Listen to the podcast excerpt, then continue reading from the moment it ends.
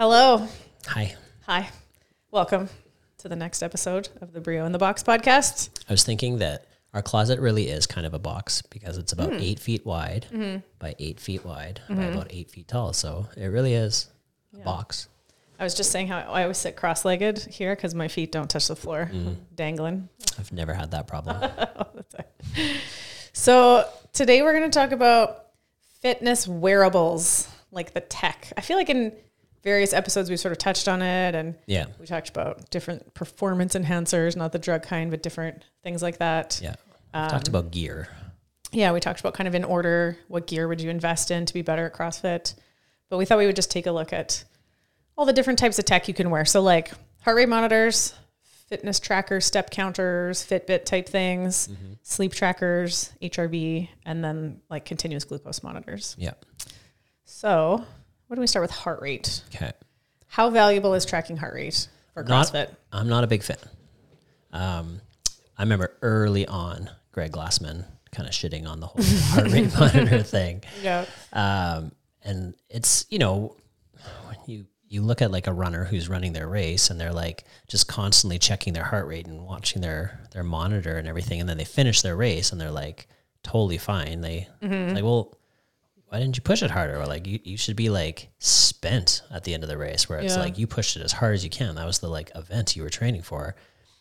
I get when people need to like hold off early to finish strong or whatever, but I feel like heart rate's just a terrible um, way of tracking that. Yeah.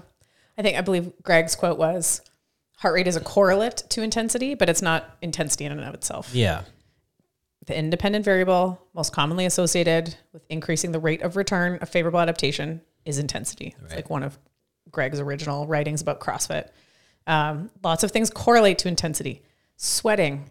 Yeah. What kind of a big sweat puddle do you leave on the floor? You know, like ripping your hands. I'm so intense. Or like, oh, look at how high my heart rate is. I'm so intense. But it's like, you can, that's not the thing in of itself Mm-hmm. because you can get those things from other problems, Yeah. right? Like maybe you just took too much pre-WOD and your heart's really high or you know, maybe you just got really scared and your heart rate jacks up or If maybe it's like- really hot and that's why you're sweating. It doesn't Yeah. mean that you worked hard necessarily. Yeah. You can be like sitting on the couch watching TV and hear a noise upstairs and you run up the stairs and like all of a sudden your heart's pounding. It's like, well, that's not intense. It's just like Yeah. a reaction to, it's Yeah. like your stress response. you You're not know? like, oh, I'm getting really fit right now. Yeah. Yeah, exactly.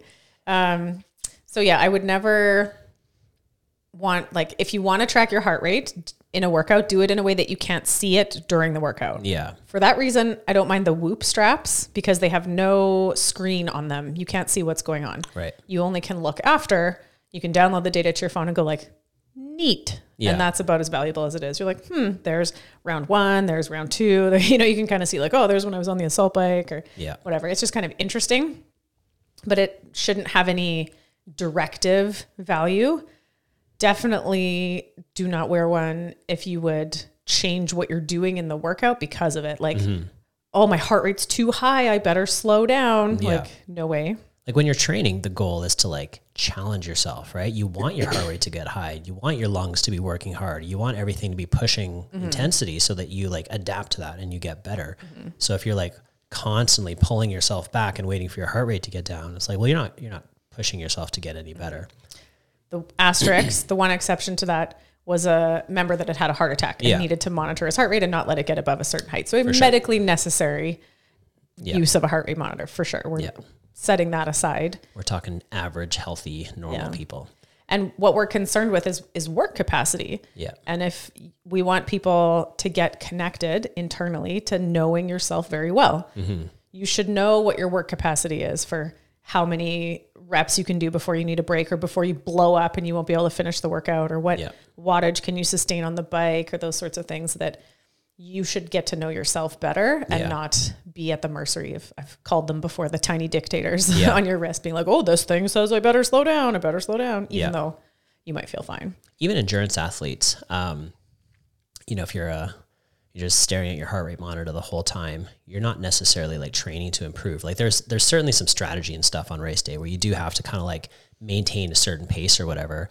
But even in the like um, CrossFit endurance, what is it the the running certification they do? Aerobic capacity. Aerobic capacity. Thank you. He's all about um, maintaining a pace that you want to be able to get. Right. So let's say when you're tired, you're doing a 5K row or whatever, and you float around a 215 pace on the rower, and you want to get that pace to two minutes flat or whatever, he'll have you just train as long as you can go or certain intervals or whatever at that two minute pace. But the second you slow down, he'll have you stop and rest because now you're you're just continuing to train a slower pace, which you don't want. Mm-hmm. So it has nothing to do with heart rate or anything. It's like what pace do you want to maintain?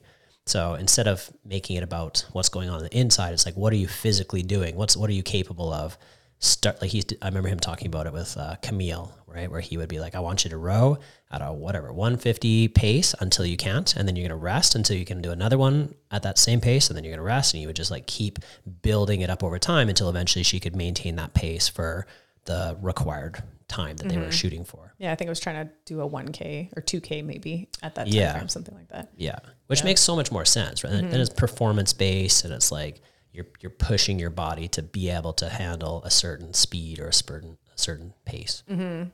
And Chris Hinshaw, the aerobic capacity guy, I remember from that course too. He was big on like in your running, like knowing your paces. Um, a certain number of steps per breath. So, like maintaining good breathing rate and knowing what your speed was and how you could keep up aerobically with what you're doing. Yeah. One of the drills they do that's great is everybody starts on the same spot. You all run, I think it's like a minute or some period of time, 30 seconds down the road, wherever you are. You stop and drop a little marker. And then he goes, okay, three, two, one, go. And your goal is to run back and at the 30 second mark, end up exactly back where you started. So it's cool because it's totally in, relative to the individual. Some people will run 200 meters, some people make it 70. Doesn't matter how mm-hmm. fit you are, how far you go. The goal is how good are you at knowing your own paces? Yeah. And it's not based on your heart rate, it's based on you knowing yourself and your capacities better. Yeah.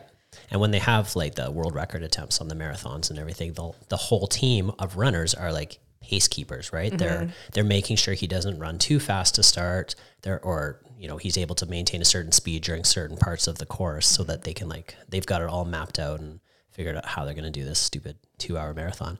Um, yeah, the documentary is called Breaking Two. Yeah, is that it on Netflix about Elliot Kipchoge? Yeah, Eliud Kipchoge. It's less about your heart rate, more about like the pace. What what can you do? What's your performance yeah. look like? The output. Yeah, because there's no like in you know in the world record books. There's no like ran a 159.9 uh, marathon in this heart rate range. Yeah, at eighty five percent of max heart rate. Has nothing yeah. to do with your heart rate. It's like what's your actual score? What's your measure? Yeah, the work output. What yeah. are you doing? So especially when you're training, like who cares about your heart rate? Just mm-hmm. go train. Like push it. Like get as strong and fast and capable as you can while you're training. And, and then, know yourself. Yes, and then figure out a way to like be able to pace yourself. And I think that any veteran, like CrossFitter especially, can look at a workout and be like, okay I know this is going to take about 12 minutes. And if I come out and it's like 10 rounds and my first round's 30 seconds and my last round's four minutes, like there's no way I'm, you know, being consistent. You can like, you know, figure out a way to, to attack it. Yeah, for sure. Um, one thing that you will see a lot of people talking about now is zone two training. Yeah. It's become in the sort of longevity health space. There's a lot of people talking about zone two training, zone two training. Zone two is technically the highest heart rate you can sustain without accumulating lactate in your blood above two millimolars. Mm-hmm. Lactate's a byproduct of when you're working at higher intensity. So it's sort of like it's all about conditioning your aerobic base. How much like ATP can you generate with oxygen, which is in the mitochondria, the little energy powerhouse of the cell.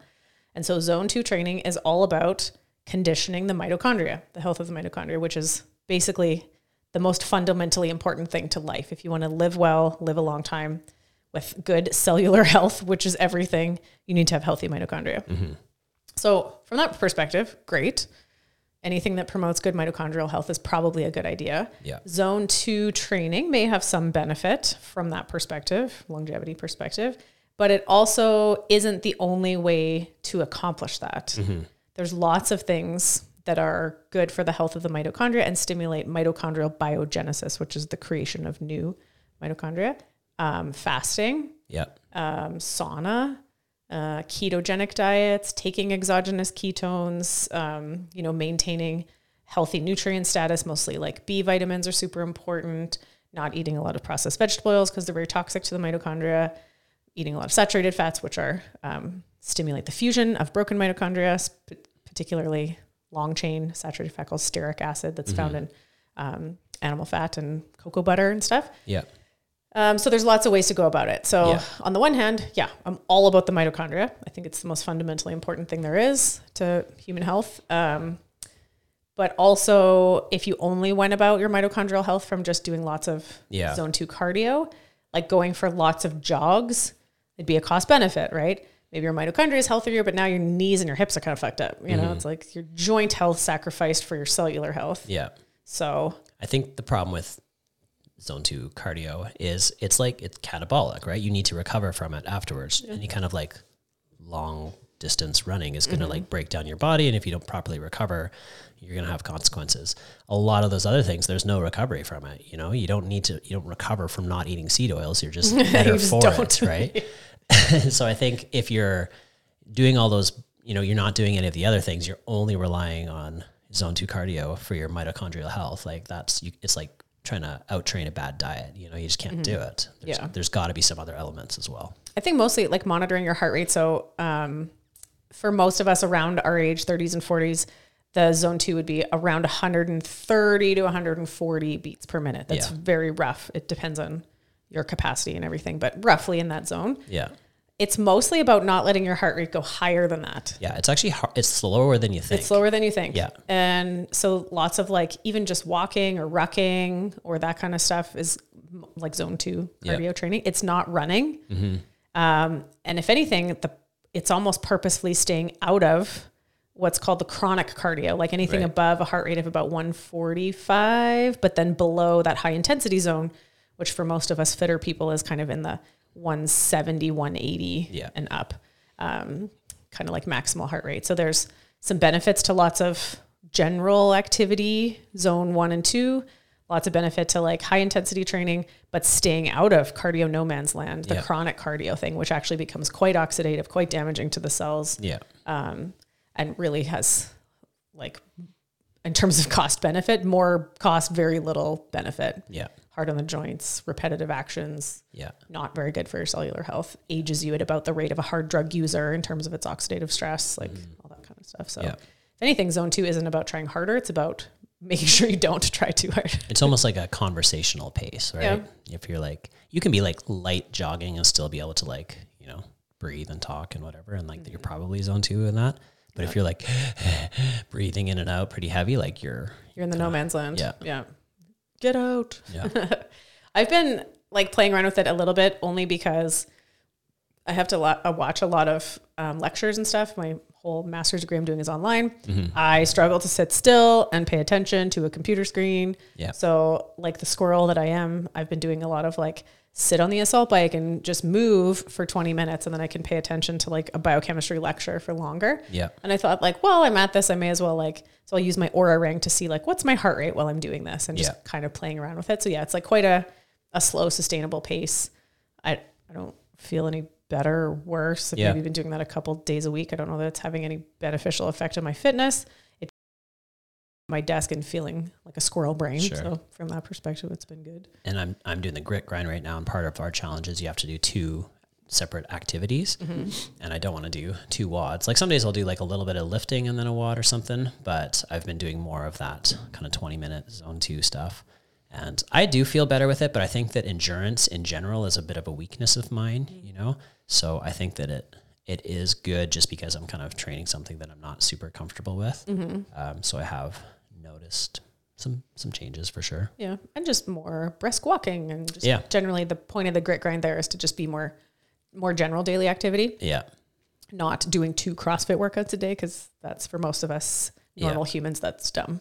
It used to be that like like I hated the assault bike and I would just avoid it like the plague. And for me to like spend more than like two minutes on the bike, like my whole body was just like, nope, you're shutting down. We're, we're Yeah. gonna knock you out.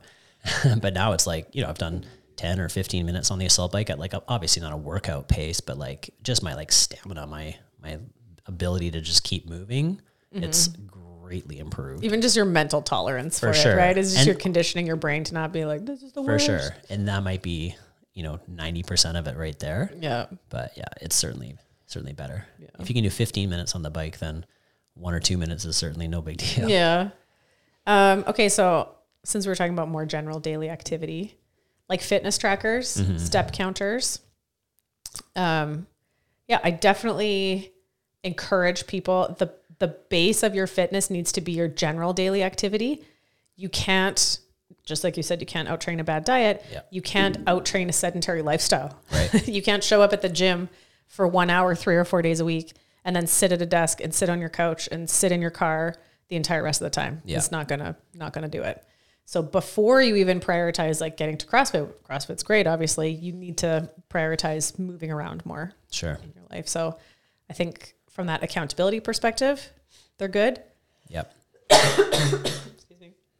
Try not to cough into the mic.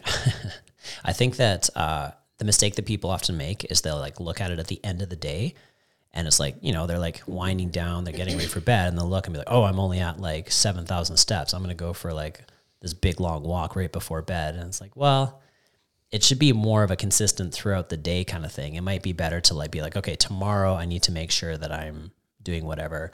We've heard all kinds of stories of people that are like staying up till one in the morning on the treadmill, just like trying to get their Get their steps their in. steps in. It's like okay, like it's not about each individual day. It's like overall, what's your what's your general theme? What's your what's your trend? Do you get on average five thousand steps a day or fifteen thousand steps a day? Like what what's your sort of daily, you know, mm-hmm. on average look like? And you can adjust over time. Some of them you can set like a little, it'll beep at you to move every hour, Right. Which is good. Like, hey, you've been sitting for an hour, like get up, go for a walk, get a glass of water, Yeah. move around, even just the littlest bit of getting up and stretching your legs out and then going back to work or whatever you were doing. Um, so from that like reminder, Yeah. more general activity, um, the actual 10,000 steps a day is not based on anything. Yeah. it's kind of one of those weird like drink eight glasses of water a day thing that people just repeat over and over but it's not it never was based on any particular study or anything Right. specific it's just like a nice number that people like to say sure 10,000 seems like a pretty solid goal if you're getting 10,000 steps a day you're probably moving around a decent amount Yeah. um, but it's better if it's like you know if you have like a little activity chart of the day it should be pretty like up and down up and down it shouldn't be like you went for a big walk for an hour and then you sat on your butt all day Yeah. Like, that's so the way that you're getting to some target like say 10,000 um, can make a difference whether that's actually useful or not Yeah. And don't be the person that is just like shaking their hand in the air to get those, gotta get my steps in bonus for steps. the day It's like it's just a number. Like who cares about the number, you know? Yeah, It's I- amazing how much people will obsess over numbers. yeah i mean pe- we love to gamify things Oh, yeah. you know High score. humans we love yeah scores and things and you know targets and little stars and what's the is it apple watch has the ring you got close the ring for the day close Oh, your yeah. rings there's you know, people love that shit and these companies that make these things they know that they're you know tapping into like sort of a a reward system in our brain Yeah. and of all the reward systems you could tap into better this than like For playing sure. blackjack at the casino or Yeah. snorting coke or How whatever many shots I can do in a night. yeah. So if it helps you, just pay a bit more attention and be more active. Yeah. Awesome.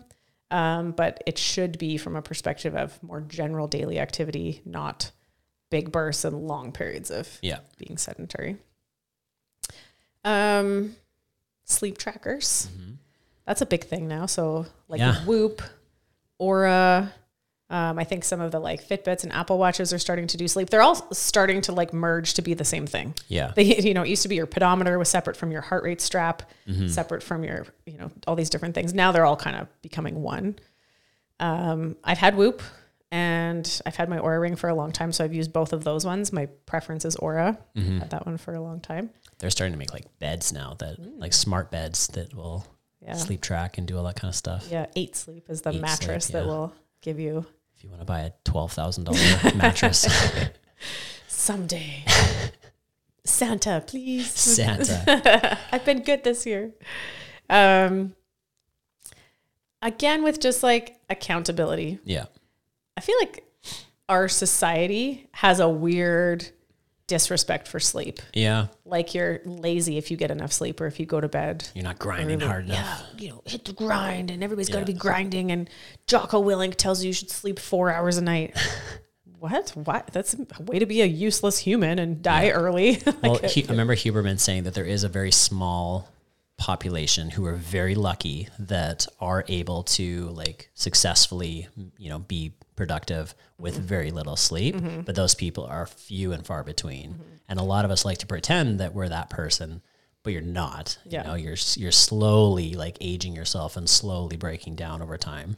I guarantee you that if you think you're the person with that gene variant, you're not. You don't have it. I guarantee you. Yeah. Um, there was one study I read that I always really liked was people that just swore that they just couldn't like sleep enough hours. They were like, oh, "I only sleep four hours a night or like insomniac type things. Were like, I just can't sleep. Yeah. They took this group of people out into the woods for three weeks to basically like no artificial light, no screens. They had like f- campfire light and daylight, and that was it. Yeah. They all 100% of them started sleeping between eight and nine hours a night. Yeah.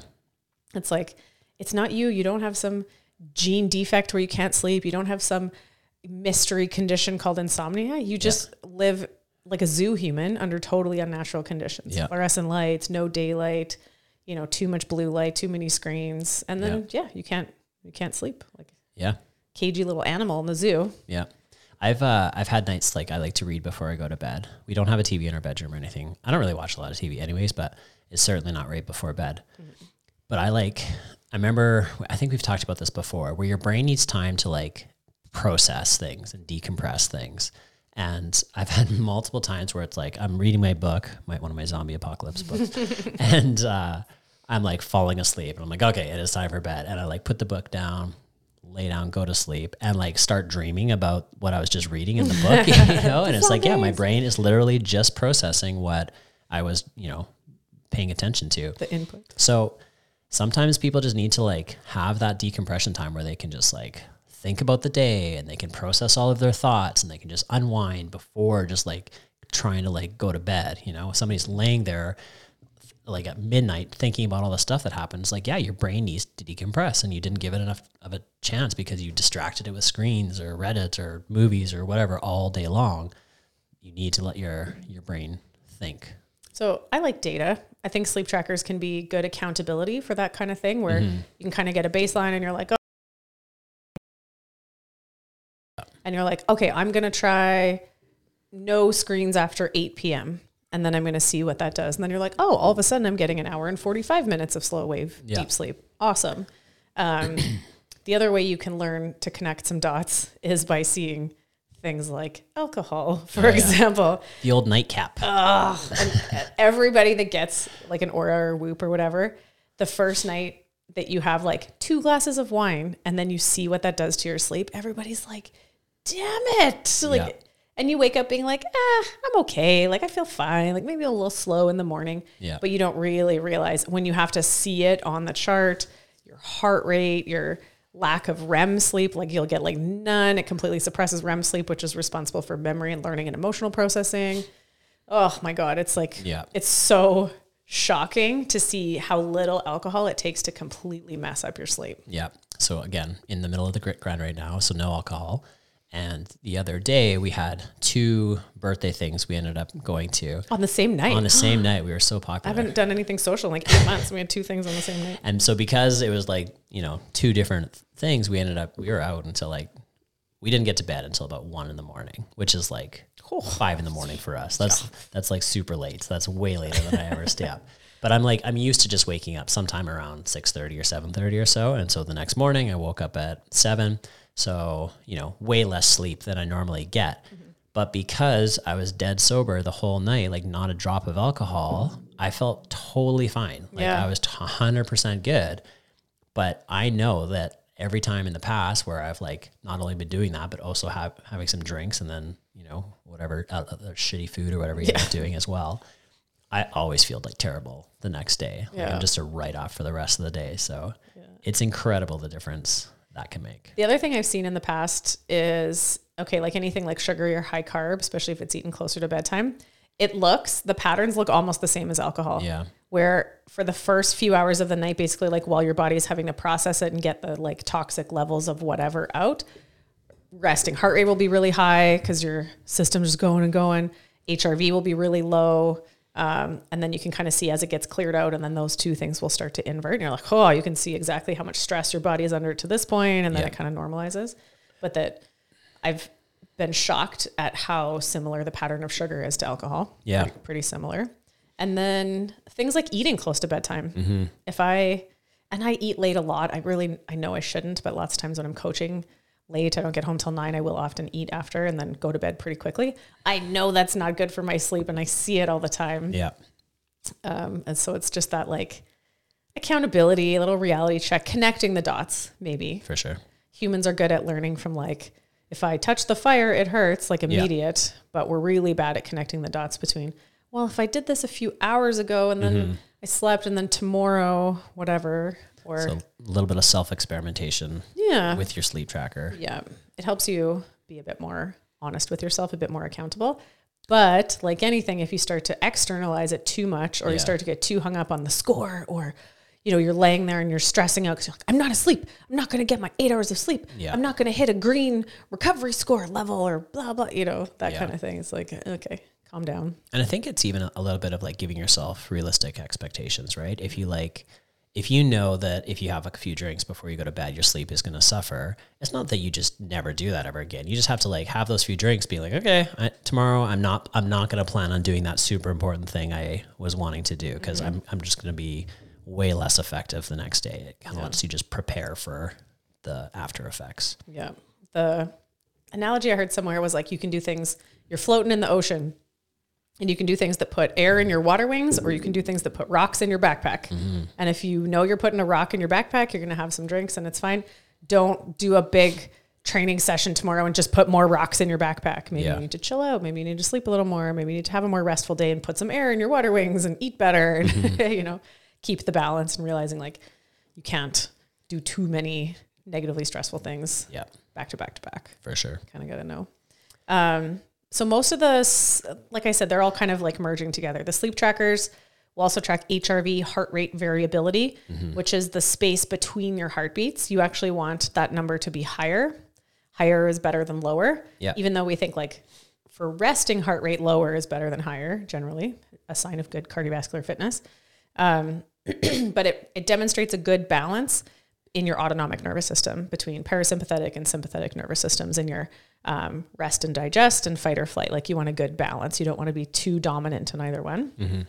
So those things will use, they'll kind of combine some different metrics. They all have their own algorithms and they'll give you some kind of score in the morning. Whoop gives you a um, recovery score, Oura gives you a readiness score.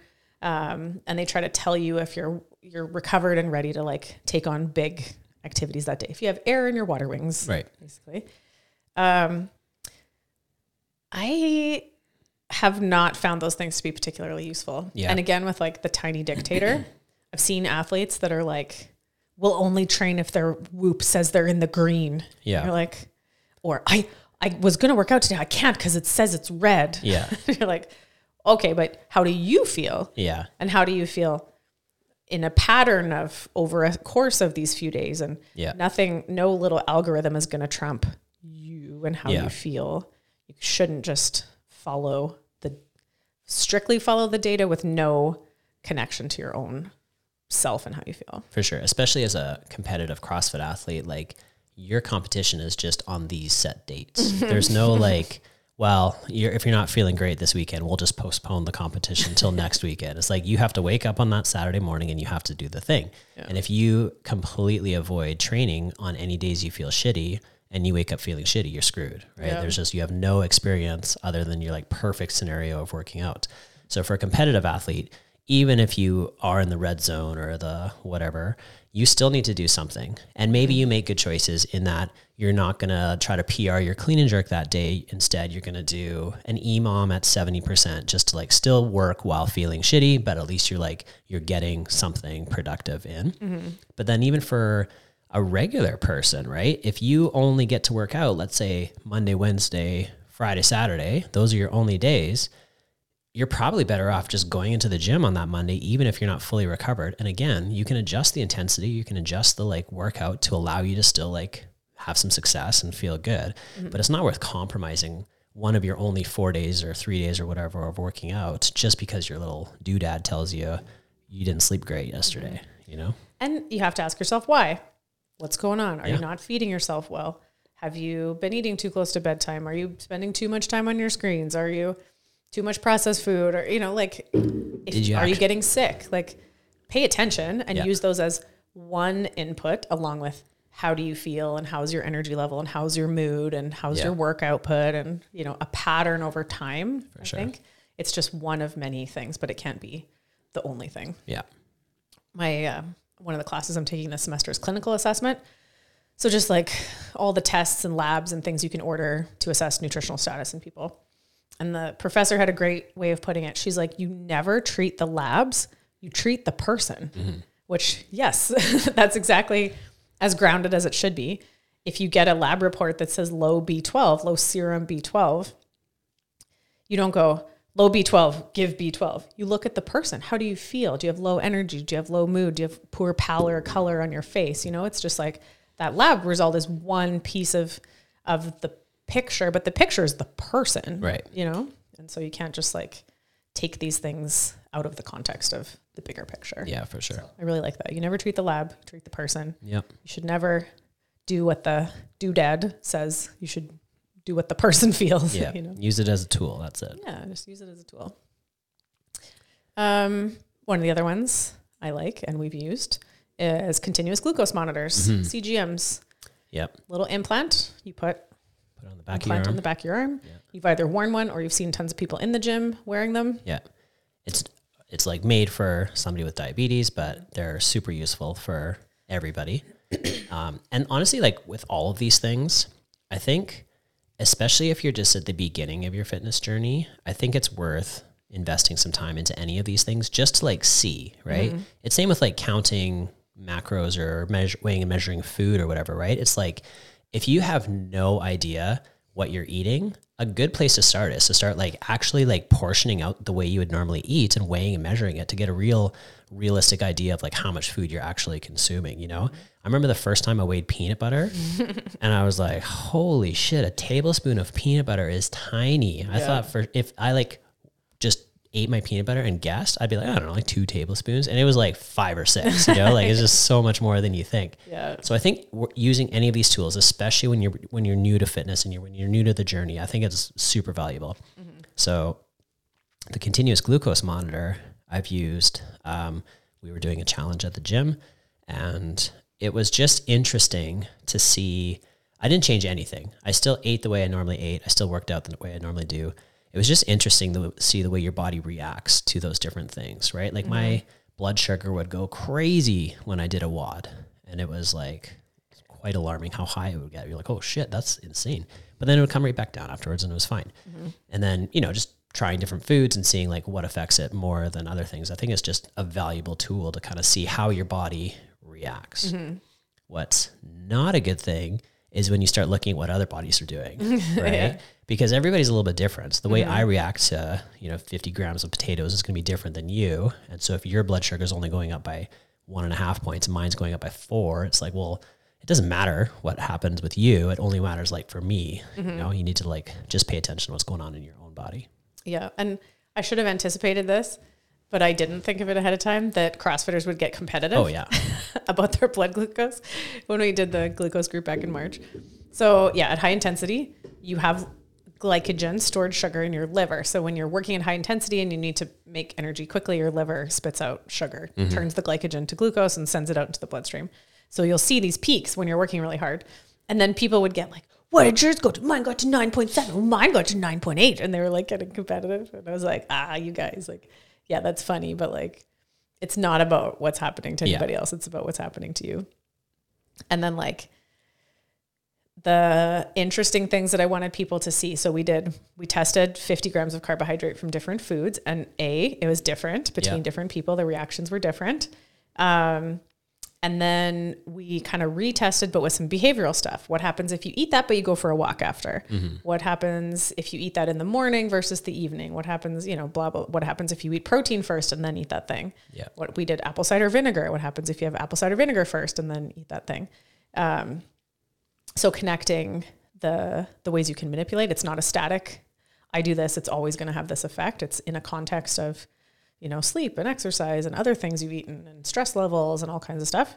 And then for people to connect the dots when they would see some fluctuations, connect that to how they felt emotionally. Yeah. They're like, oh, when my blood sugar does this, I want to yell at my kids.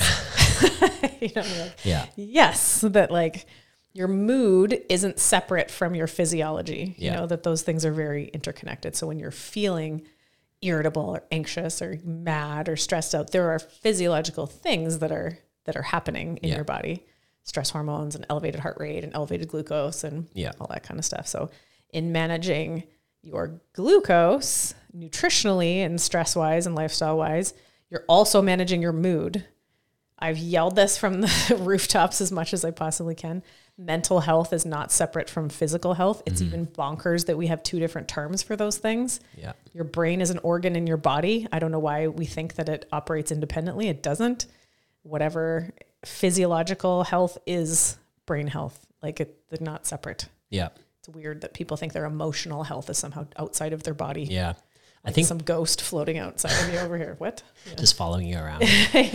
I think the end goal for any like healthy person should be just be like self-sufficient, right? You should you're it should be that you can get to the point where you've just reached the goals you want to reach and you're able to maintain those with like the least amount of like worrying or effort or whatever. You just like your body is in, you know, this perfect state of bliss where everything's mm-hmm. just working the way it should be. If you, you know, you're you're that weirdo that goes to the restaurant and is like counting out your almonds and like whatever and it's just that's not a, a, a way you should be able you, you shouldn't be doing that for the rest of your life spend some time with these things don't obsess over them just use them as a tool to kind of help guide you on like figuring out what works for you Yeah. you know As accountability and learning, not as directives. yeah I think would be the summary there. yeah And same thing, it's not technically a wearable, but like weighing yourself. yeah I weigh myself every day. And I know some people that are like, you should never weigh yourself. That's too obsessive and it's weird. I'm like, but I'm not doing it to like judge my value as a person every morning. It's just another data input. yeah It's just another piece of information. If all of a sudden it's low, I'm probably like, oh, I probably didn't drink very much water yesterday. Or Yeah. if all of a sudden it spikes up three pounds, I'm like, you know, it's just it's just another piece of data. None of these things are the thing in, the, in and of themselves. yeah They're just a little bit of accountability. They're a little bit of reality check, and they're just pieces of of the whole picture. for sure I think, and like you said, the newer you are to fitness and health, and basically just like being more connected to, Yeah. to your body, the more you're going to need accountability and reality checks. Let's be honest. Mm-hmm. There's tons of research out there that shows um, a lot of people struggle with being honest with themselves. For sure. Self deception is a huge problem in people trying to get a handle on their health. yeah There's a show I love on BBC in the UK. You can find it on YouTube. I probably talked about it before. It's called Secret Eaters. And it's a show where they put cameras in people's homes. People are aware that they're being monitored for a week. Mm-hmm. And they just watch them and watch what they eat. They have cameras in the kitchen. The first few seasons, what the people don't know is they also have a private investigator following them around and looking at what drive through do they go through and what are they eating at work. And Yeah. they'll like recruit some of their coworkers to also like take notes. So they're, but the people, it's the people are aware that they're being monitored for the week.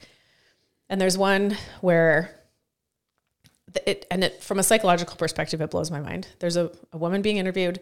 She weighs twice the size of an adult female. So she weighs like 290 pounds. Average adult female should be like 145, something like that. yes yeah She literally weighs the amount of two adult women. And she looks in the camera, dead serious, and she goes, I think my problem is I don't eat enough. Mm-hmm. And she legitimately believes that. It's not like she's she knows, but she's lying to the camera. She legitimately, seriously is like, I think my problem is I don't eat enough. yeah And they follow her around and they track her and they see what she eats. And then at the end of the week, they lay it all out on a table. and a nutritionist comes and does the math on what it all was. And it's like 5,000 calories a day. She's eating twice as much. She's eating the amount of two adult women. Yeah. She weighs the amount of two adult women. yeah There's no mystery there. But the level of self deception that's been created to allow that to happen is quite shocking. For sure. So, um, any of these little tools, especially in the beginning, can just help break you out of those. Mm-hmm.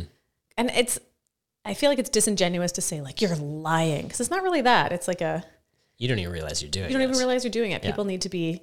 It's a reality check. People need to be kind of like. It's like when people are in the middle of a workout and they're like, their brain is foggy and they have no idea if they've done four reps or eight reps and you know, it's not that they're always cheating. It's just sometimes people are just fucking head in the clouds. yeah. They don't even know that they're doing something wrong, you know? you just need to get clued in. You need to Yeah. get more in tune, more in touch with the reality of what's actually going on. So Yeah. from that perspective, I think there's lots to be learned For sure. from these things.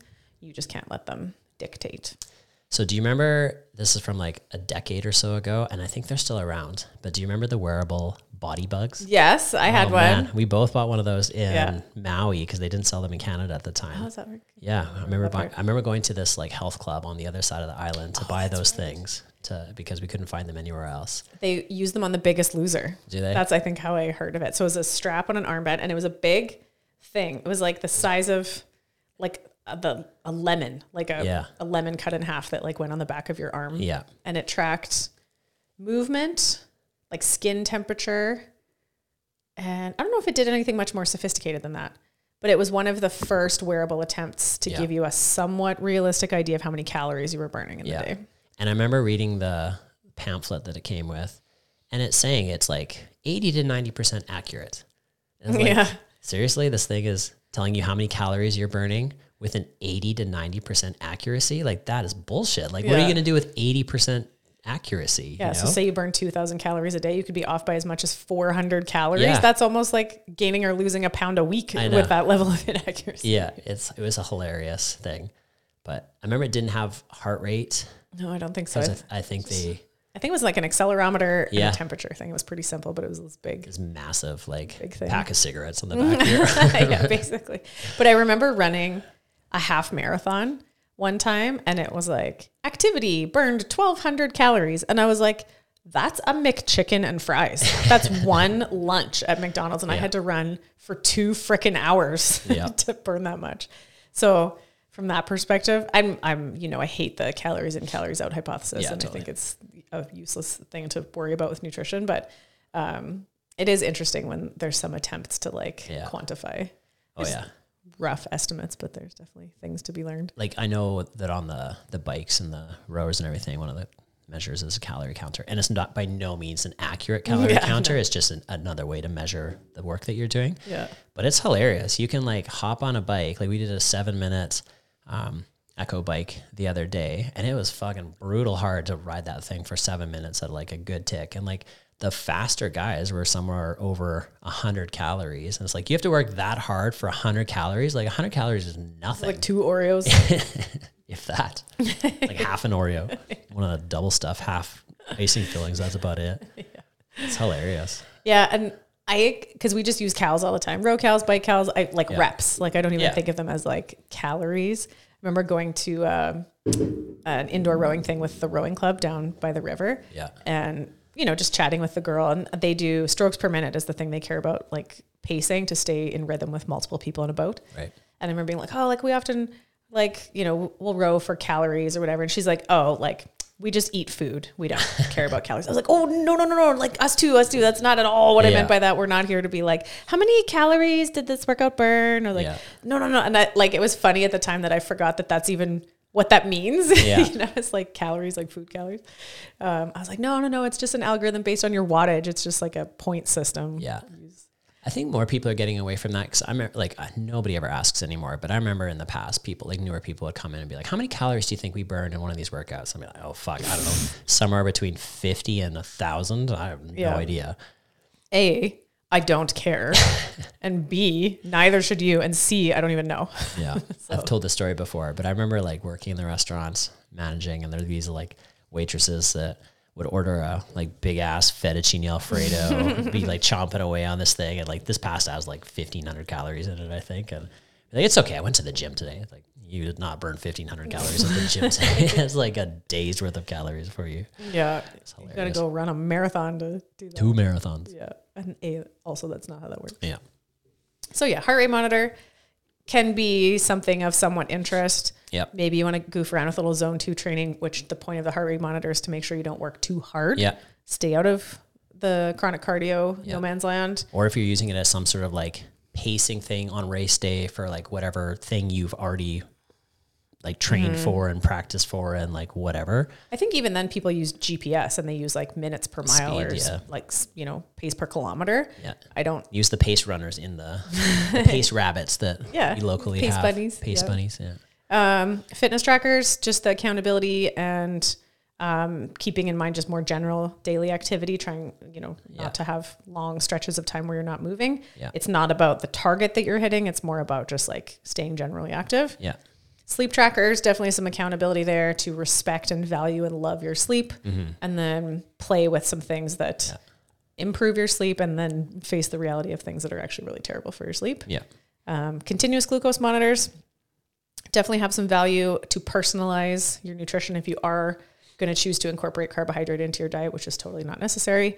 But if you want to, you would want to choose the ones that have the the most low and stable impact on your blood glucose, and then also some lifestyle factors that can go into making that happen better, easier.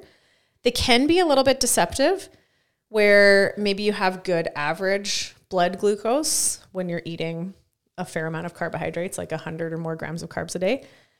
But what's not shown in a glucose monitor is what's happening in the background or the amount of insulin that it's taking to maintain good glycemic Yeah. control. So insulin monitor along Yeah. with your glucose monitor. if you have poor blood sugar control, that's definitely bad. right. But if you have good glycemia, that's not necessarily healthy. That mm-hmm. doesn't guarantee good health.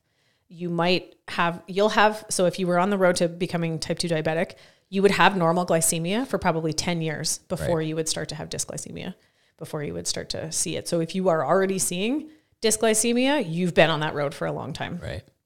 But so, you know, take that for what it's worth. Mm-hmm.